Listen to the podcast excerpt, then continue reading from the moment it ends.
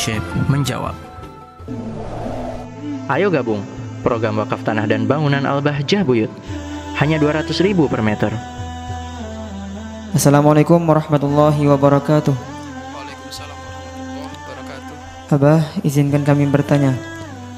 Jika pasca pasca sembuh dari sakit jiwa tapi masih minum obat dari dokter, apakah boleh berpuasa Ramadan? Mohon penjelasannya Abah, syukron.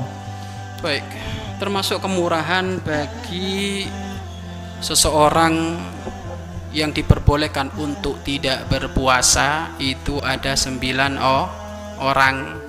Di antara sembilan orang itu adalah orang gila.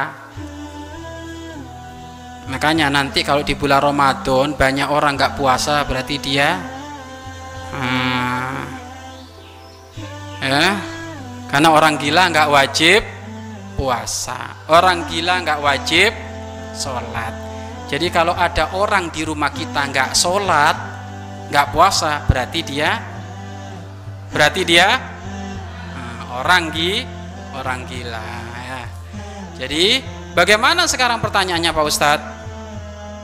Dia dikategorikan orang yang sudah sembuh dari gila tetapi dia masih minum obat. Bagaimana Pak Ustadz? Yang tahu sembuh dan tidaknya ukurannya itu seorang dokter. Dokter spesialis penyakit ji, jiwa. Kalau dokter spesialis penyakit jiwa mengatakan ini sembuh dan tolong obatnya tetap dimi, diminum. Berarti dia sudah dikategorikan sem, sembuh. Berarti kalau kayak gitu bagaimana? Wajib dia puasa. Tapi kalau dokter berkata dia nggak sembuh. Ya dia nggak sem nggak sembuh. Ya berarti kalau nggak sembuh ya sudah berarti nggak nggak boleh dia untuk puasa. Puasanya sendiri kalau dia maksa puasa puasanya tidak sah. Karena orang gi orang gila. Jadi pemahaman wajib dan tidak itu kembalikan kepada dokter tersebut. Ya dokter spesialis ahli jiwa. Kalau dokter spesialis ahli jiwa mengatakan dia adalah orang yang sudah sembuh dari penyakit jiwanya berarti dia wajib puasa. Kalau dokter mengatakan belum sembuh dari penyakit jiwanya maka dia tidak usah puah, puasa.